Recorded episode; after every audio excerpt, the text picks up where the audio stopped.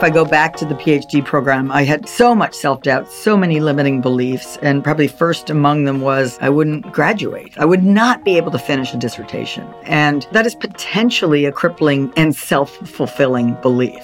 The doubt is not helpful, and you can do so much more. Do you ever feel like the person most getting in your way is you? Do you have an inner voice that whispers, you can't do it? Welcome to Tiger Therapy. My name's Pippa Woodhead, and I am no therapist, but I know firsthand that the big bad wolves of career dreams are self doubt and limiting beliefs. For the past few years, I've been interviewing business leaders about work, and I have felt like an imposter for, well, a lot of these conversations. Each week, I'll be speaking to someone brilliant who's achieved success on their own terms. Join me as we hear about their life, their career journey, and find out what role, if any, self doubt and limiting beliefs have played a part in their story.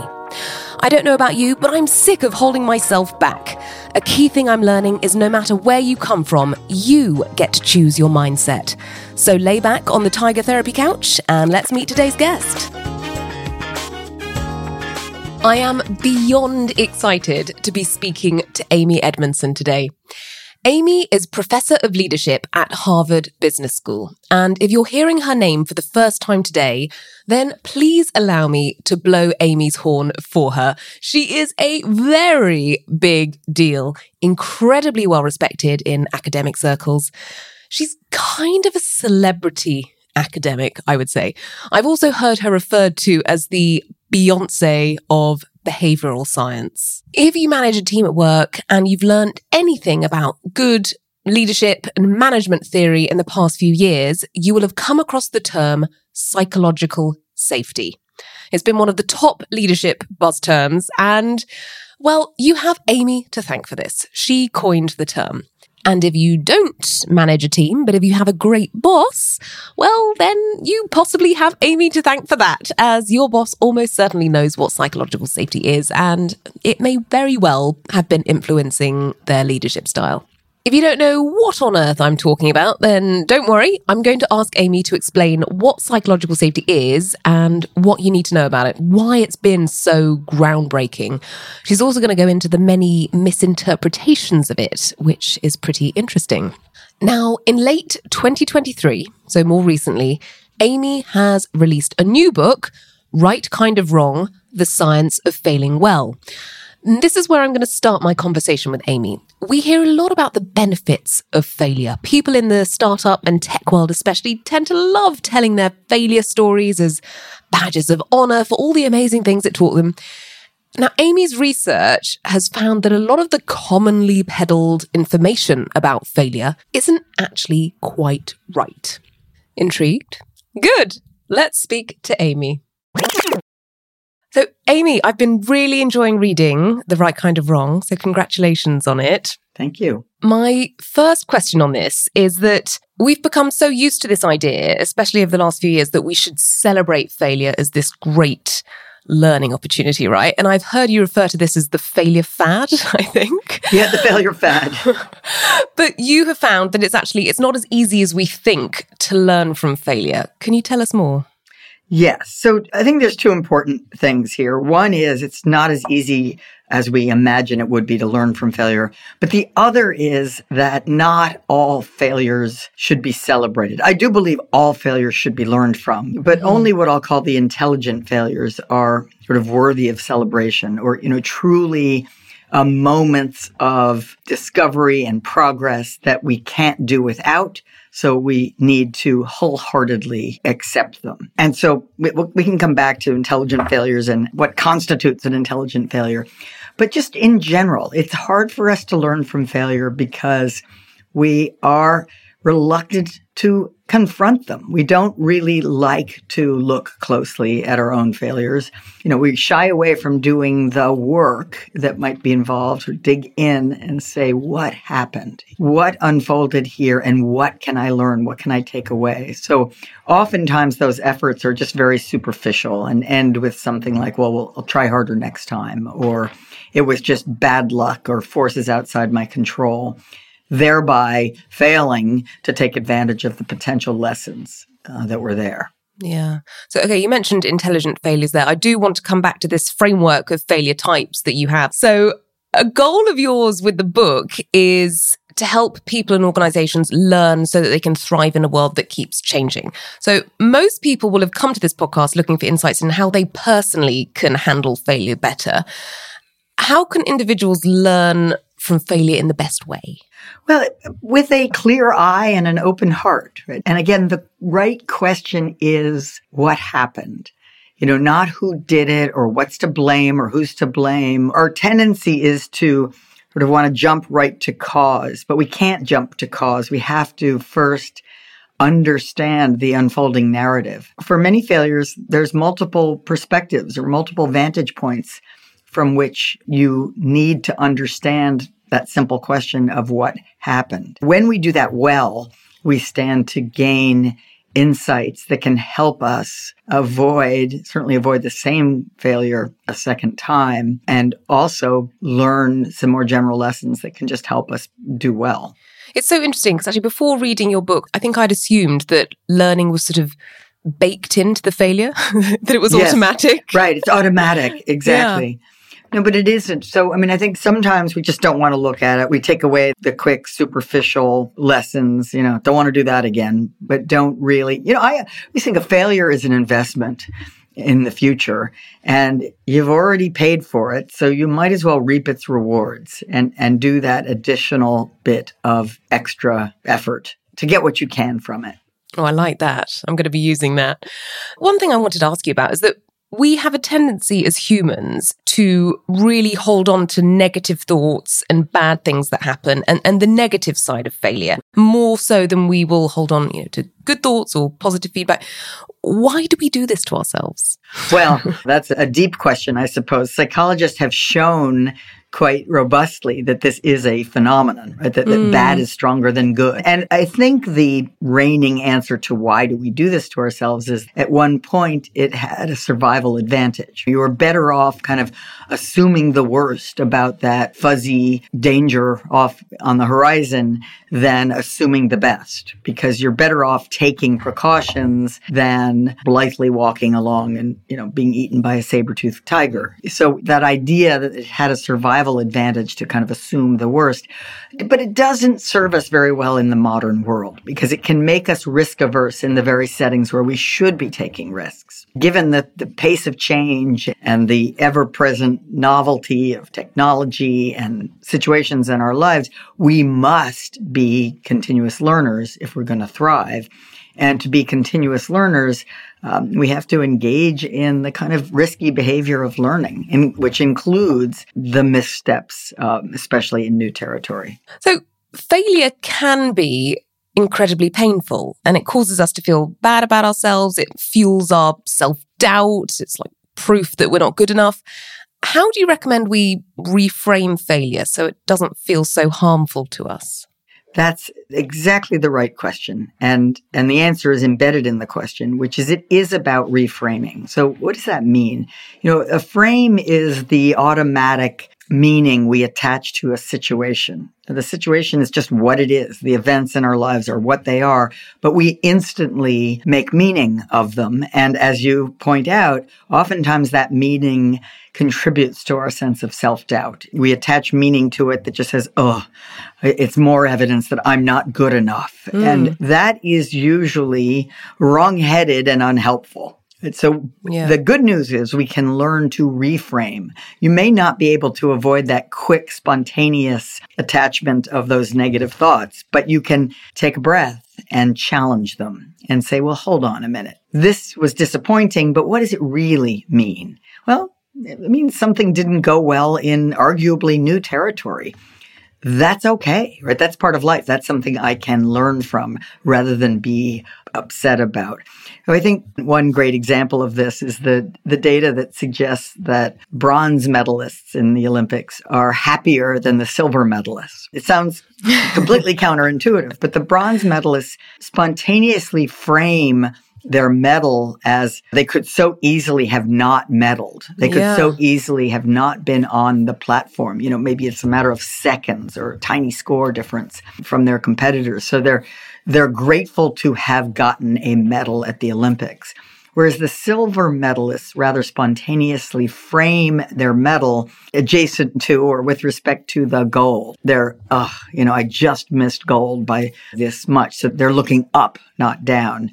And so reframing, you know, whether for the silver medalists, for any of us in our lives experiencing a failure, is the act of pausing to be as clear eyed and rational and health and future oriented as we can be about really what happened, really what does it mean, and really what do I want to do with it. So sort of detaching the, the emotion from it a little bit. Yes. Yeah. And, you know, mitigating the emotion by being more thoughtful about what's really so.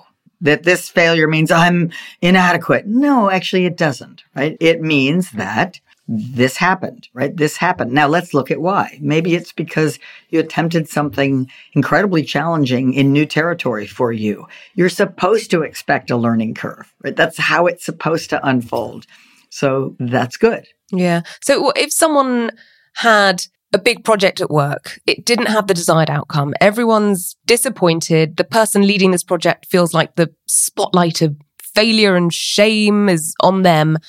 How should this be treated by the individual, but also by the team? first should be treated as an opportunity to learn what happened. And again, it may be that in the work we do to figure out what happened, that we do discover some shortcomings that were on us, right? We do discover that in fact we made some preventably bad decisions or some people didn't show up with all of their energy at moments where they could have. And we mm. should be honest about that with ourselves because the goal is always to fix the future. You can't fix the past. Right? So the goal is always to say, let's be honest with ourselves, especially within our team. Right? And and you know, we can decide exactly what to offer the rest of the world later, but let's be truly honest about the things that were in our control and that weren't in our control. Sometimes projects don't go well because truly sheer bad luck from external forces outside your control that you could not have seen coming. Other times, a project, or at least some of the reason for the project not going well, might have to do with internal factors. And the empowering aspect of that realization is that we, in fact, can take it upon ourselves to do better next time. It's more exciting to discover something that's under your control than to discover something, you know, lets you off the hook to discover something that's external, but it's not terribly useful. Yeah. Why do you think, I mean, it's become such a big thing in sort of Silicon Valley and startup culture, this almost fetishization of failure. Why do you think it's taken off so much? Well, I think part of it is because people realized psychologically and emotionally that we need help with the inevitability of failure. We need help if we are to confront it in a healthy and rational way. That human response to failure is so overwhelmingly negative that we need to reframe it. Right? So, you know, the Silicon Valley talk is really an active reframe to say, no, when you're in new territory, when you're starting a new company, by the way, you know, 90% of them fail. So that's par for the course. You know, that's the sport you signed up to play. So that's, that's what's good about it. What's potentially limiting about it is that they don't go out of their way to say, look, this is for new territory. This is not for managing the automotive assembly line or the cardiac surgery operating room. This is advice that applies beautifully to new territory where there is truly no way to know what will happen without trying it. You have to experiment like it or not. And when you're experimenting, some portion of the experiments will end in failure, like it or not. So it's a healthy reframing exercise en masse to help people see that, yeah, you got to take risks in new territory. But it doesn't do its job well enough to say this is contingent advice. This is advice that works here, but not there. Yeah. Okay. So it makes sense. It only really works in a phase of experimentation, right? Not with tried and tested. We know how this works. Right. And experimentation only makes sense when you truly don't know the answer and you have no other way to get the answer but to experiment. Okay. So Amy, you mentioned earlier intelligent failures. I'd love to come back to this because I know you have a, a, framework of failure types. Could you take us through this? So, the, the three failure types are intelligent, complex, and basic. And intelligent failures are the right kind of wrong, and they are the undesired results of thoughtful forays into new territory. Four criteria. One, it should be genuinely new territory. If you can look up the answer on the internet, by all means do. It should be in pursuit of a goal. You're not just messing about for the fun of it. You should have done your homework. In other words, you have good reason to believe this might work, this business idea, this clinical trial, right? this blind date, whatever it is. And finally, the failure size, if it happens, should be as small as possible, just big enough to learn from and no bigger. You don't want to have your uncertain experiments be larger than was necessary in terms of time, resources, and potential harmful impact. Mm, so calculated risks. Yeah, so calculate risk. Exactly. If that's the definition of an intelligent failure, I could just as easily say that's the definition of thoughtful experiments because it's true. Now, the other kinds of failures, so those I'm in favor of. I think in our lives, in our companies, we need more of them if we're to innovate, if we're to make progress in a changing world. The other two types of failures, just to get out ahead of it, are ones that I think we should work hard to avoid, right? These are not the ones that are worthy of celebration. Again, we can still learn from them, but they are theoretically preventable. And that ought to be at least part of our goal. So a basic failure is a single cause failure in familiar territory. It's when something goes wrong that went wrong because you made a mistake. You had the knowledge, but you failed to use it. And sometimes a basic failure can be large, sometimes they can be small, but they are both theoretically and to a high degree practically preventable when we're at our best. Complex failures are multi-causal and they often have, you know, a set of, of, of contributing factors, maybe internal to say the project and external. Maybe a pinch of bad luck is thrown in there as well, things outside your control that you didn't see coming. And those two, many, not all, but many of them can be prevented when we speak up in a timely way. You know, and someone says, wait a minute, this doesn't look quite right. Will you help me take a look at this? And get out ahead of some of these factors before they, they cause the larger failure. Yeah yeah, the failures grow if you if you communi- communicate them early. Then you can uh, Small some of the failures. We can uh, still address before they spiral out of control and become big failures. Yeah. Okay. Note to self: try to only make intelligent failures in future. I mean, none of us will be able to pull that off 100%, but I always want to be clear that that's the goal. The, the yeah. goal isn't to have sloppy failures right? The, the goal isn't to have the kinds of failures that because you mailed it in and didn't really do your best. Quick interruption. Just to let you know, this podcast is brought to you by Tigerhall, the knowledge infrastructure for Fortune 500 firms. Just as I am now, for Tigerhall, I interview global top business executives and industry experts on topics that help employees and organizations drive change and get ahead. If you're an executive driving large transformational change across your organization, we could help you get that done much faster through the power of knowledge sharing in the flow of work. Check us out at tigerhall.com. So early in the book, you, you list some of your own failures and we all have so many. I'm wondering, how did these have an impact on your self belief? Ah, yeah, I try to be very clear about this in the book, but my own failures have been very painful and at times had a large impact on my self belief. So when something goes wrong, when I fail at something, I don't see it coming, maybe, and it happens, it's devastating. And so I've had, because of that, because that's normal human being with all of those reactions, because of that, I really tried to get scientific about it. What's really true here? What's really healthy? Is it the case that oh, I'll never amount to anything because this didn't turn out the way I wanted. Of course not, right? And if you can just get that tiny bit of healthy uh, distance from the situation, most of the time you can coach yourself through it. Uh, most of the time, I can coach myself through it, but sometimes, maybe often, you need the help of a friend you know, a sibling, someone Wa- who can a wise say, "Hold on," yeah, a wise friend Who's read your book, perhaps? Yes, or or even without reading my book, although I definitely think it's better if you do read the book. even without reading it, most of us have someone in our lives or more than one person in our lives who can sort of say, "Oh, let's put this in perspective." Right? Hmm. Everybody's gone through that and it's in fact not the end of the world. And here let's take a look together at why you should feel okay. Yeah. And so I read in, it was in the preface of Right Kind of Wrong, where you mentioned that a number of times you found yourself thinking, oh, maybe I'm not cut out for a PhD program. You questioned if you could make it as a researcher. Could you tell us a bit more about Sure. this? I mean, talk about self doubt. I, like probably many people, when I started a PhD program at Harvard, and I'd been working for 10 years, so I'd been out of school for a while. And in my mind, you know, PhD is a pretty serious thing to do, and you probably should be pretty smart and capable to do it.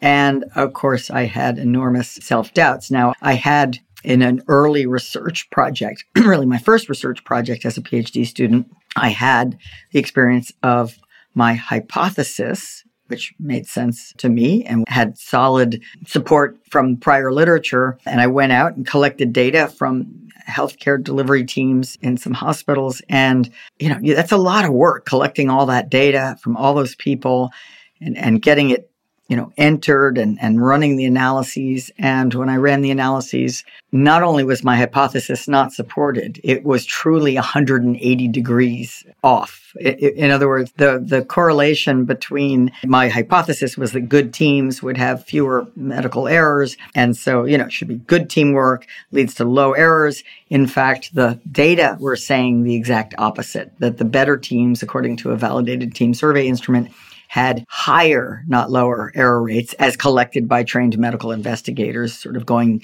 team to team and getting, trying to get those data. Again, I was dumbfounded. I was scared. I thought, you know, well, I'm going to have to drop out of school because this makes no sense to me. And also, all those months of work invested that amount to not, or at least that's what it seemed in the moment. And my mind went to all of the awful things that would necessarily happen now that I was so wrong, you know, including not being able to complete the PhD program and all the rest. And that kind of, you know, deep doubt and anxiety only lasted in this case for a few hours before I, you know, did the harder work of trying to say, okay, what happened? Like, what's going on here? What what do these data really mean? Because I have a hard time with the idea that better teamwork leads to more error, right? That just doesn't make a whole lot of sense. And it suddenly occurred to me in that more productive, thoughtful space that maybe the better teams aren't making more mistakes. Maybe they're disclosing more, right? Maybe they understand that this is a really important behavior, especially given what's at stake for hospitalized patients. And so that was a very new interpretation with the data I already had. I did not have what I needed to prove that that might be the case, but it started me thinking. And that thinking ultimately led to the idea that the interpersonal climate for speaking up about risky issues could vary substantially across teams, even teams in the same organizational context. And that ultimately was the insight that led to the idea of team psychological safety and a subsequent research study where I could try to measure that, successfully could measure that, and show that it really did predict uh, team performance using a variety of measures of performance. I love this story. And I have to say, you have just helped me segue so beautifully into psychological safety that I don't even need to try and come up with a clever link myself. so I'm sure that quite a few people listening will be familiar with psychological safety. But if you were to explain psychological safety to someone who's never heard this term before, how would you do so? You know, I would say it describes a learning environment and it describes an environment where you genuinely believe you have permission to speak up about whether it's a dissenting view, a question, I need help, I'm in over my head, a concern about a plan, or even just a wild idea that might be way off base.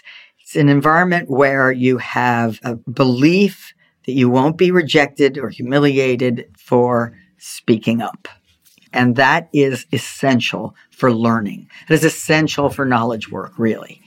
The more the work requires judgment, ingenuity, uncertainty, the more psychological safety will have a positive impact on performance. And what you found in the hospitals is that you found that the quote unquote better teams made more mistakes because people were more comfortable to discuss their mistakes. Right, right. So I don't think they were making more mistakes. I truly think they were reporting more mistakes. Mm-hmm. And that, then that led me to the conclusion, again, difficult to prove with those data, that we did not know. We were not getting an adequate measure of the actual error rates. Because if an event happens that is unhideable, it can't be hidden. But many of the small mishaps in a complex activity like hospitalized patient care just can easily fly under the radar. It's perfectly possible not to surface them. And with no malicious intent, but just, you know, like let's go on with our with our job. So I came away thinking that we had a reporting bias where some teams were more able to be honest. So it's even possible that the teams with those high error rates were reporting them all. But the teams with the low error rates, I was beginning to believe were not reporting them all. Mm. Again, not because they weren't good people, but because they truly felt it was career ending or emotionally crippling or just, you know, it doesn't feel doable. And if it doesn't feel doable, you just don't do it. You hold back. Yeah. Didn't feel safe to share to share the mistakes. Yes.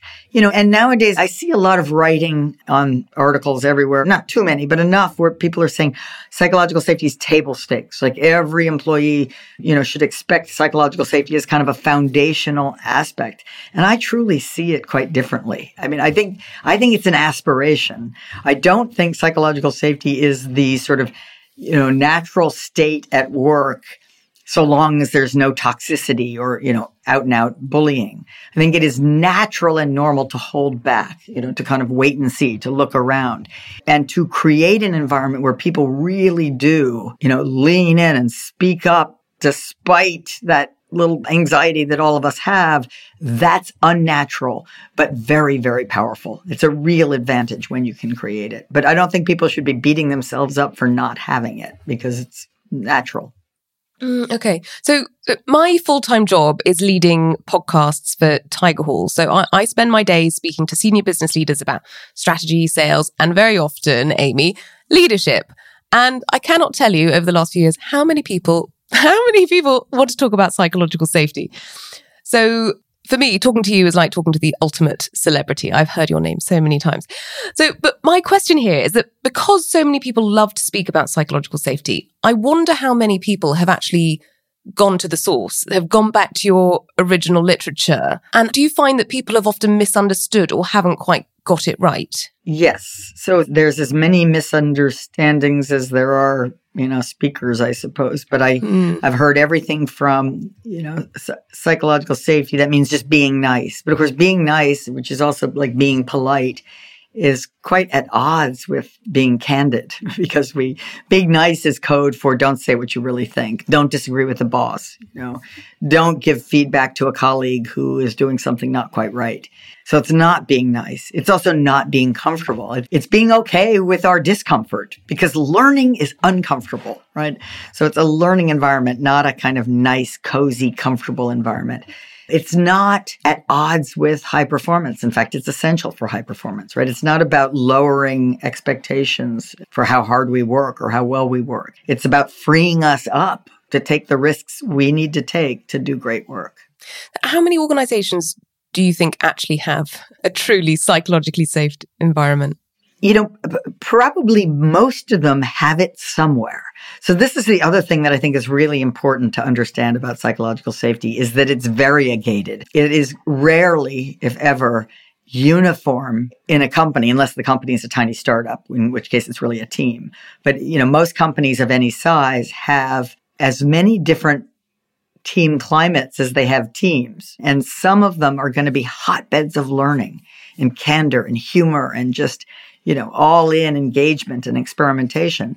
And some of them are going to be quite formal and full of anxiety. And so the implication here is that psychological safety, because it does tend to be a group level phenomenon, is quite dependent on leadership in the middle. right? Executive leaders matter, but mm. it's the the leaders in the middle, the sort of um, branch managers or project leaders th- that really are shaping that climate. If we have listening now those project leaders, the the branch managers, they're listening now and they're thinking, God, I want to make sure my team is really that we have this psychological safety. What what should they be thinking? What are the stepping stones? Well, it starts with reframing, which we were talking about earlier. And it's it's like assume that your team does not have the best possible frame or meaning attached to the reality that you're dealing with.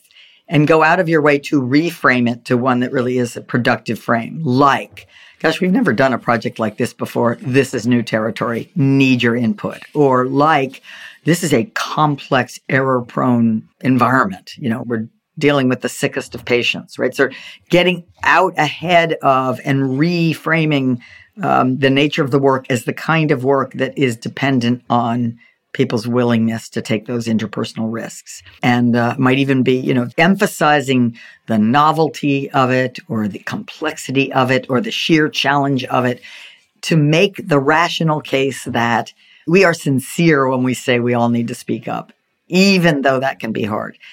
Number two is be proactive. You know, invite the quiet voices in. Ask good questions. That's what you're doing today. You're asking questions and you're asking questions that would be very awkward when you ask me a question for me to just sit here quietly. I almost can't do it. It's the same. If you're a project leader, you just remind yourself that when you are asking a genuine question, what are you seeing out there?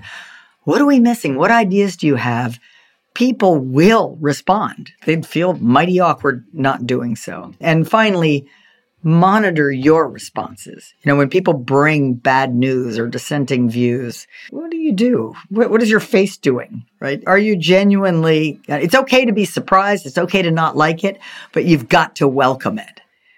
Thanks for that. Right? Thanks for that clear line of sight. How can I help? So it's forward looking. So I guess also, I mean, it's kind of walking the talk as a leader. You have to say that you're doing these things, but also really very much do them. Yeah. That's right. And being learning oriented. You know, it's, it's almost as if you're, if you're willing as a leader to approach your work, both the substance of it and the leadership aspects of it, as a learning activity, as a project that will help you get better at what you do, what you know, you don't have to remember a three step formula or anything else. You will naturally do the right things if you approach it with that learner mindset. Mm. And I suppose also going back to the what we were talking about failure, also just making sure you're sharing your little failures as the leader to encourage other people to do so, right? Absolutely. You must go first.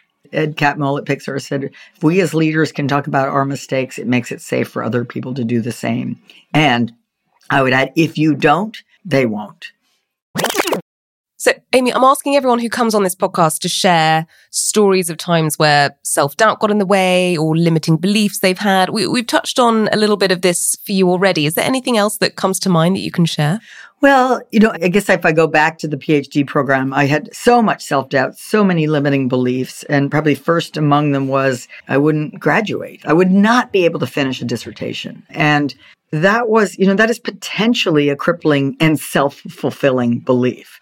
And so I would deliberately challenge myself, right? Just no, you know, a dissertation is merely five or six chapters, right? And what's a chapter? A chapter is a kind of 20 or 30 page paper. I've written those before. I can write them again. Um, and then there's the self doubt and the limiting belief that no one will ever hire me to be a, a professor. It's like, well, okay, maybe that's true. And go try. Like, go see what happens. Like, what's the worst that could happen? You're right. The worst that can happen is you're right. You try, you apply for jobs, you know, maybe give job talks and no one hires you. And okay, then you got the data.